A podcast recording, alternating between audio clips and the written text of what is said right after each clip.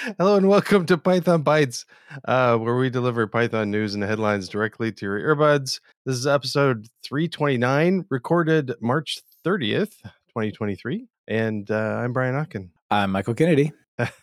and before we want to get started, I want to do a couple things. I want to thank uh, Microsoft for Startup Founders Hub for sponsoring this episode. Please listen to their spot. We've got a very special uh, random guest appearance uh, or voice for that that ad read so that'll be fun. Um, i also if you're listening to this um, i'd like to encourage you to and you've never watched the live show i'd like to encourage you to watch our uh, live show on youtube or streaming. Um, it we usually rec- today is thursday but we usually record tuesday at noon or 11 no tuesday at 11 yeah i should have practiced this. Anyway um, but uh, welcome, and the people that are here today are watching um, on YouTube. Thanks for watching. And uh, why don't you kick us off, Michael? I got something.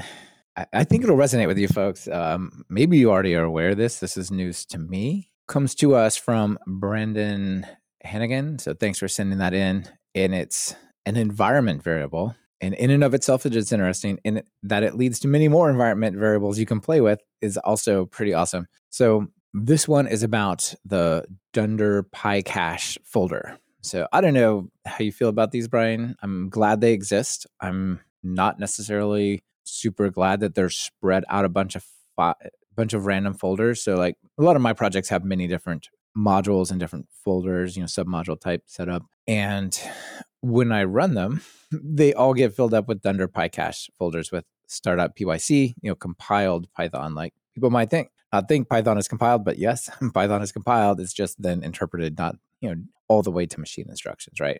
So those files end up in the Dunder PyCache, which spread throughout your project structure. Sometimes I want to make a copy of that. I want to move that around. I want to zip it up and share it, and I don't want those things in there, and so I'll have to go in and search for all those and remove them, you know, recursively, which is not at the end of the world. But I'd rather they are not there, or if they were there, could they just go in a top level thing? You know what I mean? Like, could yeah. they just go?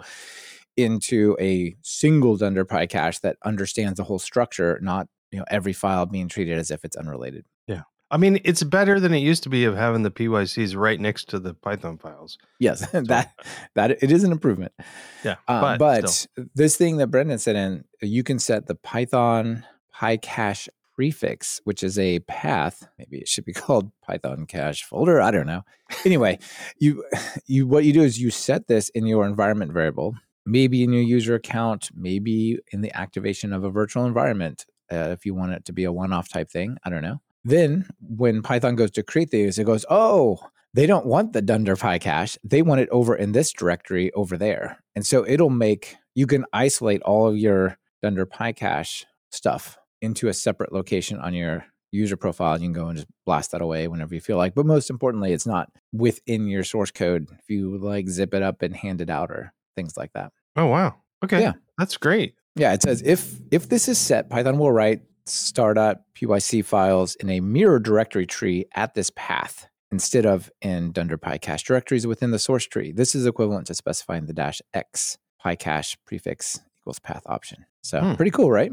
Yeah, I also didn't know about the dash X though either. So that's pretty cool. Yeah, this page that I'm linking to is at the top. It has all the command line options, and then almost all the command line options have a ver- um, an environment variable thing. If you want it to just be the default all the time, and you don't have to set it. So there's a bunch you can come look through here. So Python path you can set, Python startup. So these are the Python commands that'll uh, execute whenever you start Python, which is kind of interesting. Optimize, um, breakpoint, debug, the one we talked about. You can set up a hash seed so you can get re repeatable deterministic hashing. A bunch of stuff is here people can check out. Uh, how you look at warnings, how much warnings you want to see, whether or not there's buffering. So, you know, you'll see sometimes things like the standard out will come after the standard error, but the standard error in time actually came after the out, right? Because the buffering got out of, you know, they they hit the buffer at different periods. So you can th- do things like turn that off, turn on malloc stats if you want to track that. So there's like a there's a bunch of things you can come in here and uh, play with. But that I think the PYC one's an interesting one, especially for people who hand out code. You know, like if you're doing like a training or a tutorial and you're like, here, I want to give everybody this. You go, oh, the PYC file again. I was just looking through there because I'm I'm surprised that you can't you can't specify which XKCD comic to link to, but I know. when I import anti gravity, which one? Don't worry, we'll get there. cool. All right, well, that's what I got for this one. Um, the the Python PyCache prefix. Check it out. Nice. Yeah. Um, I wanted to talk about GUIs. We haven't talked about GUIs for a while. It's true, we haven't. We were on Uh, such a kick. We were on such a kick. Yeah, but um, uh, uh, several people have mentioned this to us, so we thought thought we'd cover it. Um, it's a package called Nice GUI, and normally, actually, when I think about GUI, I think about like actual not web stuff, but user interface stuff that's on the desktop. But this is a this is a, a browser based thing. So this is a um, this is a package that's it says it's easy to use Python based UI framework, which shows up in your web browser. Buttons, dialogues, markdown, 3D plots, and more.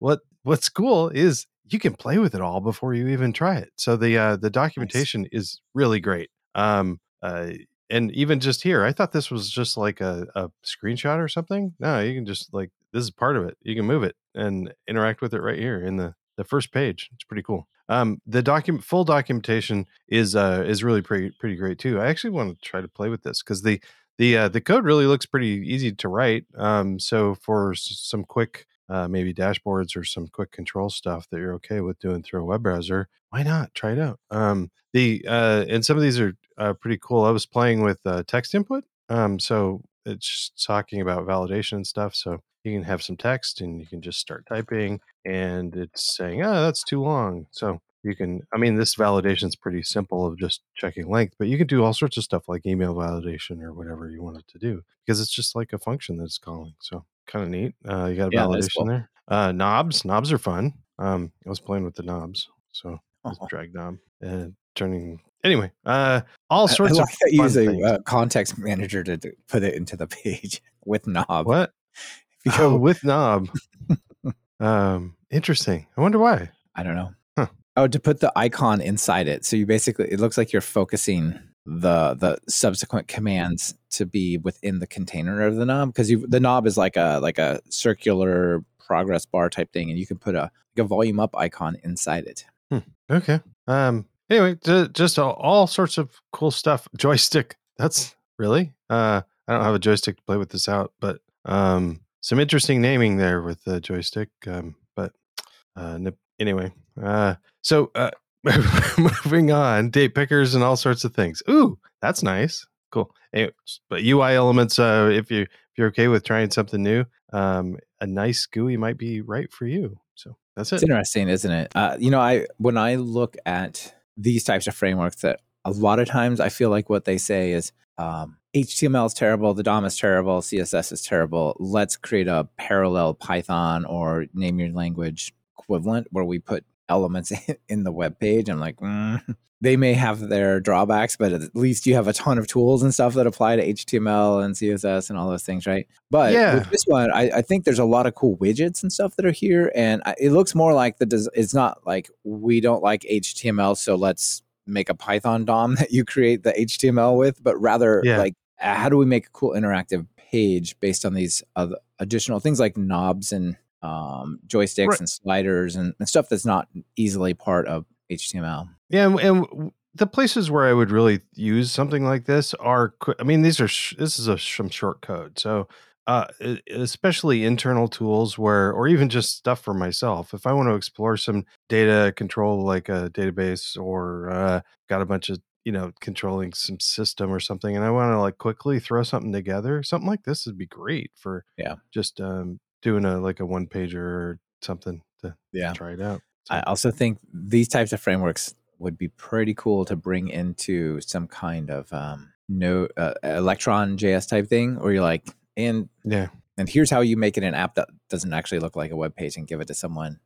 Yeah, so one of the things they bring up is like uh, uh, great for micro web apps, uh, dashboards, robotics projects, like school robotics, stuff like that. Smart home Probably that solutions. joystick thing, right? Can how do Yeah. you drive your little Um, and then uh, the one of the one of the nice things that I, I noticed about the documentation is they've got a bunch of demos. Um, oh, these are the d- actual demos, but there's examples. Where did I find those? Is it uh, maybe under examples? Well, anyway, there's a whole bunch of like actual code. So there's repos that around that you can try it out with um with the with different repositories. Maybe it's just on the front page. Anyway, um, I, I was impressed. Oh yeah, here we go. Down at the bottom of the front page, there's like slideshows, and even if you want to, will this work with Fast API? Apparently, there's a Fast API uh, example uh, for Mm. just uh, some some quick repositories, so you can try it out yourself. Uh, Oh, maybe like an admin page type of dashboard thing that you can play with. Um, yeah, there's some OpenCV webcam. infinite scroll Interesting. for galleries um and i the the the amount of on like demos of components right there but then actually specific examples where you can uh you know with the code with repos that you can just copy and get started with that's pretty pretty impressive that they put all that together right off the bat Yeah. so Yeah, it looks like it's definitely worth checking out. do you know what else is worth checking out Our sponsor. Yes microsoft for startups founders hub thank you for sponsoring this episode and what was the uh key that you what what how did you generate this code the text Well, remember. I, I don't recall who suggested it because I had the American football coach motivational speech version yeah variant last time. And somebody said, well, what if it was like Ted Lasso? So I said, hey, OpenAI thing, um, here's the Microsoft ad. Could you rewrite it this time in the style of Ted Lasso? yeah. So uh it's an odd episode. So i get the honor of trying to be ted lasso which i'm not going to get the voice so apologies. And i did not grow up in the midwest. So anyway let's just get started. Hey there team. Gather around because i've got something real special to share with y'all. Now you know you know how much i believe in the power of teamwork and positivity right? Well this opportunity i'm telling you about to tell you is just like the perfect assist to your go- startup goal. I'm talking about the Microsoft for Startups Founders Hub, folks. Now imagine, if you will, a locker room full of support for your startup, especially if you're keen on that there artificial intelligence stuff. We're talking over six figures of benefits that'll change the game for your team. They're offering you 150K in Azure credits. And that, my friends, is like having the best player on the field on your side. And what's more, the Founders Hub has given y'all a unique chance to access OpenAI's APIs and the new Az- Azure OpenAI API, the Azure OpenAI service. It's like having your own generative AI coach to help you come up with game-winning strategies for your applications. Now, I know I know how important it is to have the right support, and that's why the folks at Microsoft are also offering one-on-one technical advice, helping you with your game plan, scalability, and security. Plus, you'll be part of a network of mentors who will who know the startup would like the startup world like the back of their hand. I can't emphasize enough how amazing this opportunity is, friends. And guess what? It's open to everyone, no matter what stage your startup's at, and no funding requirements. Just take five minutes to apply, and you'll be on your way to reaping some massive benefits. So come on, team. Let's harness the power of AI for your startup and join Microsoft for Startup Founders Hub today. Head on over to pythonbytes.fm slash founders hub 2022 and sign up. This is your chance to score big, so don't let it slip through your fingers. And just so you know, the ad you just heard was written by the same AI you'll get access to. Ain't that something? So don't wait any longer and sign up at pythonbytes.fm slash uh, founders hub 2022. A big thank you for Microsoft to Microsoft for supporting this show. At OpenAI, that sure is something. All right. Speaking of something, let's talk about ngrok. Wait, Okay. let's talk about Flask. Like I can't decide. Let's talk about both. So this one I want to cover is uh, an interesting one. So I've talked about ngrok before. For those of you who don't know, like unfortunately their website, I don't know what's gone on with it. They redesigned it in a way they can't really tell what it does, but it's just anyway. Uh, ngrok, what it does is it lets you run a command locally and then share your web app, whether that be for an API, someone needs, to talk to the API, or just the web app itself. So, for example, Brian, imagine you you had created a cool demo of that nice GUI thing, and you wanted to let some people you're in a meeting with your team, like, hey, you guys, y'all should check this out. This is really really cool. And what you might do normally would say, well, let's just fire up a screen sharing and I'll drive it around, but the interaction part of those widgets is really cool. So it'd be better if you could just say and interact with this, right? So if you fire up ngrok, you just give them a URL that reverse SH reverse SSH tunnels into your machine, and then they can access it on the internet with their browser, and everyone can play with it live, right? Okay. Yeah. So that's really cool. Uh, I recently used that for, I'm just about to release a course called Python Web Apps that fly with CDNs. Like basically, how do you do really awesome stuff with CDNs plus Python and Flask and all those things to make your app way, way faster? Well, the in order to put that together and test it, you've got to let a public CDN get access to your dev machine, which like how does that happen? ngrok is how that happens. Same thing with our mobile apps, like you can see like right right here. I'm, we had this problem where some of the data wasn't being passed through as headers correctly to the the server and we're like we cannot figure out why this is not working it's clearly in the headers collection why is python not seeing those and it turns out there was like a weird case sensitivity issue or whatever but i just fired up ngrok pressed debug on pycharm and said all right try it again and then boom i'm like stepping through like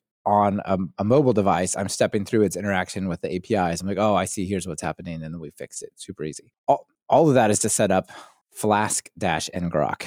So all of those benefits are awesome, but like what I got to do is I have to go fire up ngrok, go over do the thing, and then come back. Right. So it'd be cool maybe if I could just press go, either t- run, you know, Flask run, or just go in PyCharm or VS Code, and it would just in addition to starting up Flask, it would also start up ngrok, pointing back yeah. at whatever the right port is, right? So basically, that's what this is.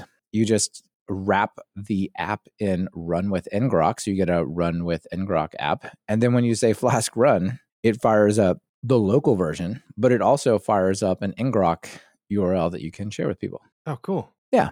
So not not a huge, huge feature because sure you can run ngrok on your own, but uh, I think it's kind of cool. Like it basically that means whenever you run your Flask code, your Flask app for debugging or for dev or whatever, there's always a publicly accessible address that you can share with other people or you can type into some other tool. I want to validate an RSS feed. I want to uh, have my API, uh, some API client that is not on my machine, like a mobile app or some other, you know, think uh, if this then that or one of those types of things all those can just come back right in because you always have this public address available which i think is pretty cool that's pretty cool yeah so if that sounds useful people can check it out oh man okay so i was just thinking i wonder if random address because like i need another url that i'm not doing anything with but um, I was wondering if random address was taken, and random random address is taken. Is um, random addresses?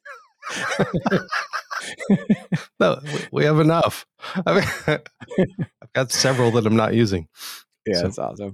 All okay. right, cool. Okay. Anyway, people can check this out if they they are doing a lot with ngrok.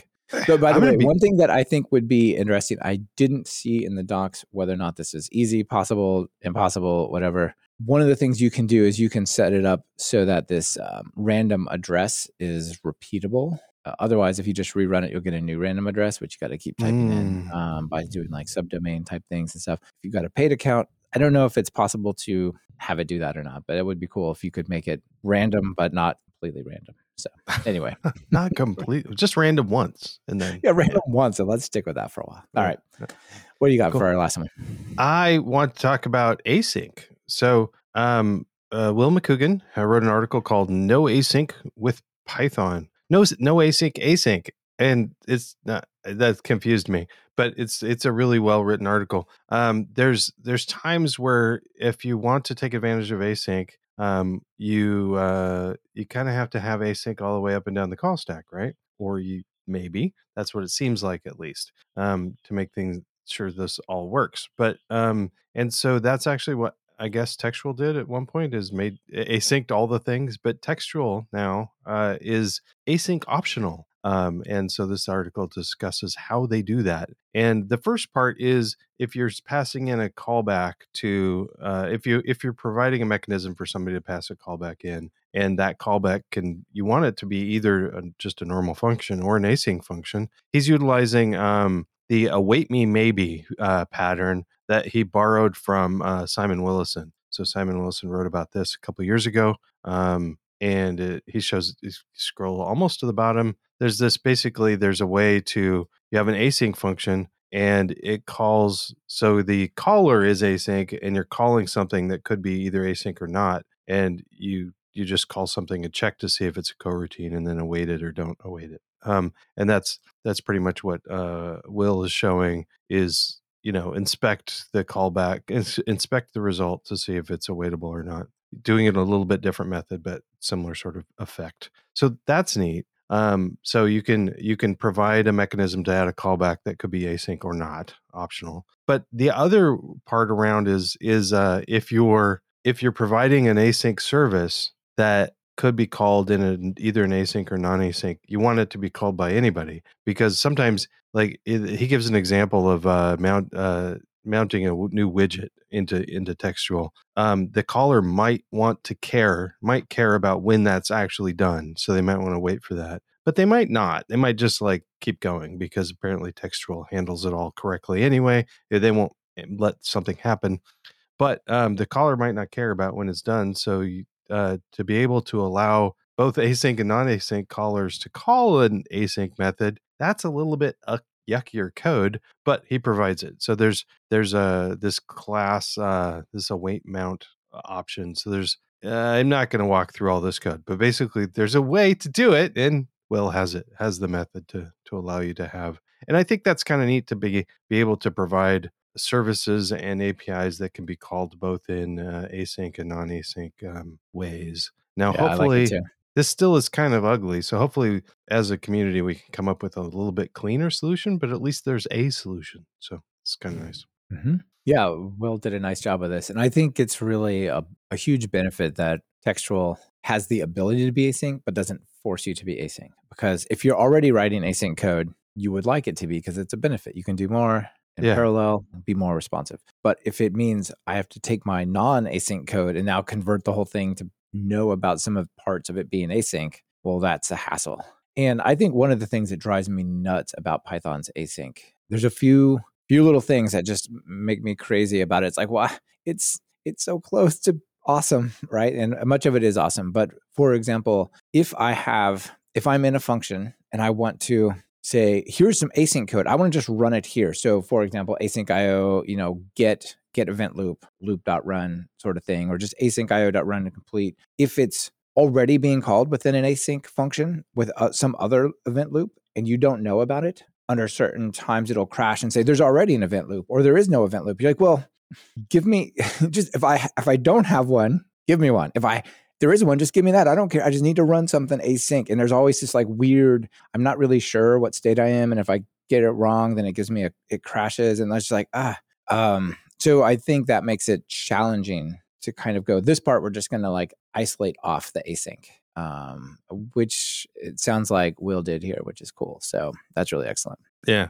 Um, really quickly here, too. I've I've had a couple of uh, uh, shots at this myself as well. Nothing like like published really very much in terms of what Will's doing or what Simon talked about. But like for example, on um, Fast API Chameleon and the Jinja equivalent, like let's you just put a decorator on top of a fast API function, and then it, it turn it returns the the HTML view of that and stuff. But those fast API functions, they can be synchronous or they can be asynchronous. And so what it has to do is it has to say, is this is this function a coroutine? Okay, the decorator has to return also an async one. Otherwise, when you say async and it becomes non-async, that's wrong. But if it's a sync one, you can't return the async, right? Like, so you got to juggle this uh, a lot, which is kind of a pain. And then the other one, I, I created this thing which I put up just as a gist that like just lets you say this async function. We're going to run it in a way that won't have a conflicting event loop complaint by uh, constantly managing the background thread and just pushing the work over there and pulling the results back.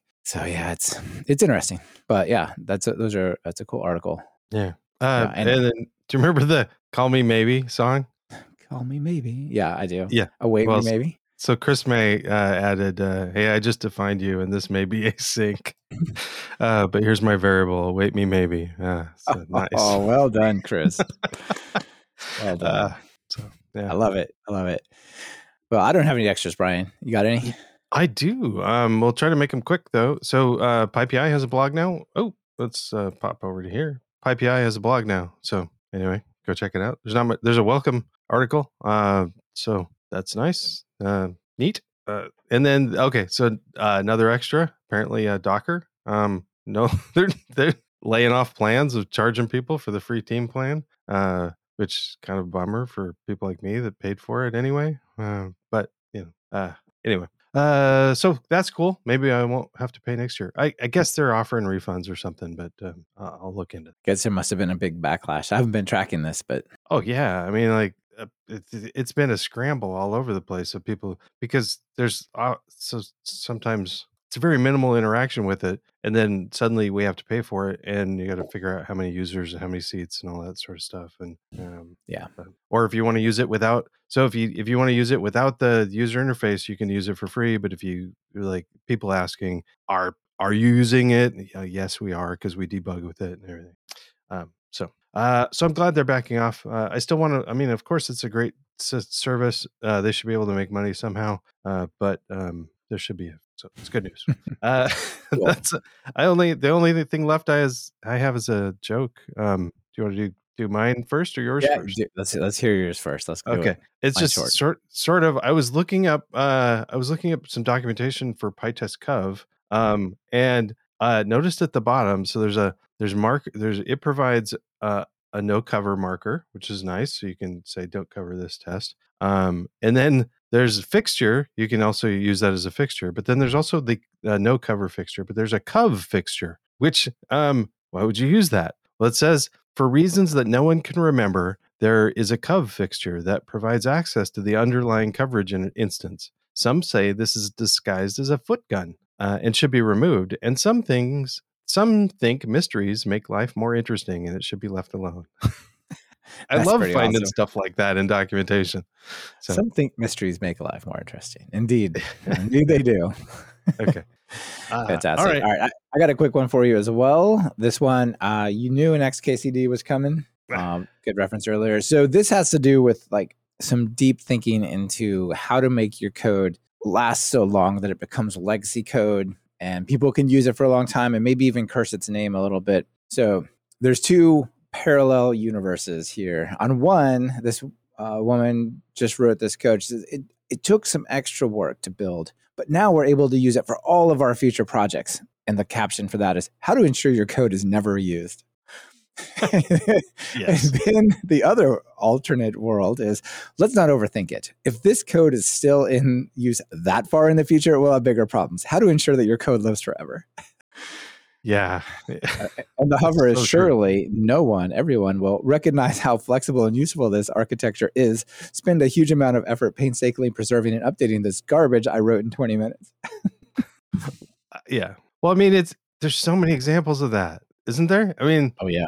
Uh, yeah. There. I mean, in, internally, there's tons. There's like, uh, oh, just this, throw this thing together, build script or whatever. And it's just, we'll rewrite it later. 10 years later we haven't rewritten it um, things like that um, i mean flask was like a, a really quick hack wasn't it? Uh, like a joke at first or something and, i think it was an april fool's thing yeah i think so. Um, anyway uh, and the the the other side is the the lesson that i think people should learn is planning on reuse is just a mistake i think uh, and i've i've i've been in many many design meetings where it's like let's not let's not plan six years out into the future on this. This that's ridiculous. We don't even know because I've also seen people plan for it and it is reused and it is maintained, but the things that you thought you were going to need to be variable are not the things that really need to change in the future. It's something yeah. else. So yeah, uh, somewhere in the middle there lives a let's not overthink this, get it out there. Oh, let's take a moment and refactor it